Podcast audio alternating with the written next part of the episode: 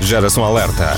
O espaço de cidadania aqui na sua rádio. Aqui encontra os melhores casos de sucesso dos produtos e serviços made in Portugal.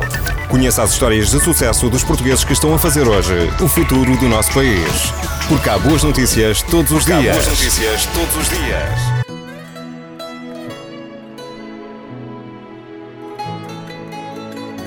Um edifício que estava ao abandono, perto da cidade de Coimbra, foi reabilitado por pessoas sem abrigo, numa intervenção da Associação Hemisférios Solidários. Além de se reabilitar um edifício que era de um banco, mas que estava ao abandono, foi possível fazer com que algumas pessoas pudessem retomar as suas vidas com dignidade. Este edifício já tem um nome Chama-se Casa Mandela e conta também com uma horta.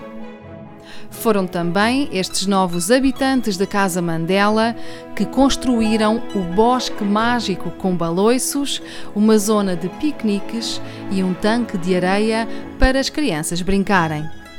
O objetivo agora é apresentar ao banco, que é proprietário da casa, uma proposta de responsabilidade social para garantir a continuidade do projeto que aposta na reabilitação e na liberdade das pessoas sem abrigo. Parabéns à equipa da Associação Hemisférios Solidários de Coimbra por este tremendo exemplo de entreajuda, resolvendo, por um lado, o problema das casas abandonadas e, por outro, ajudando quem precisa de uma casa para viver.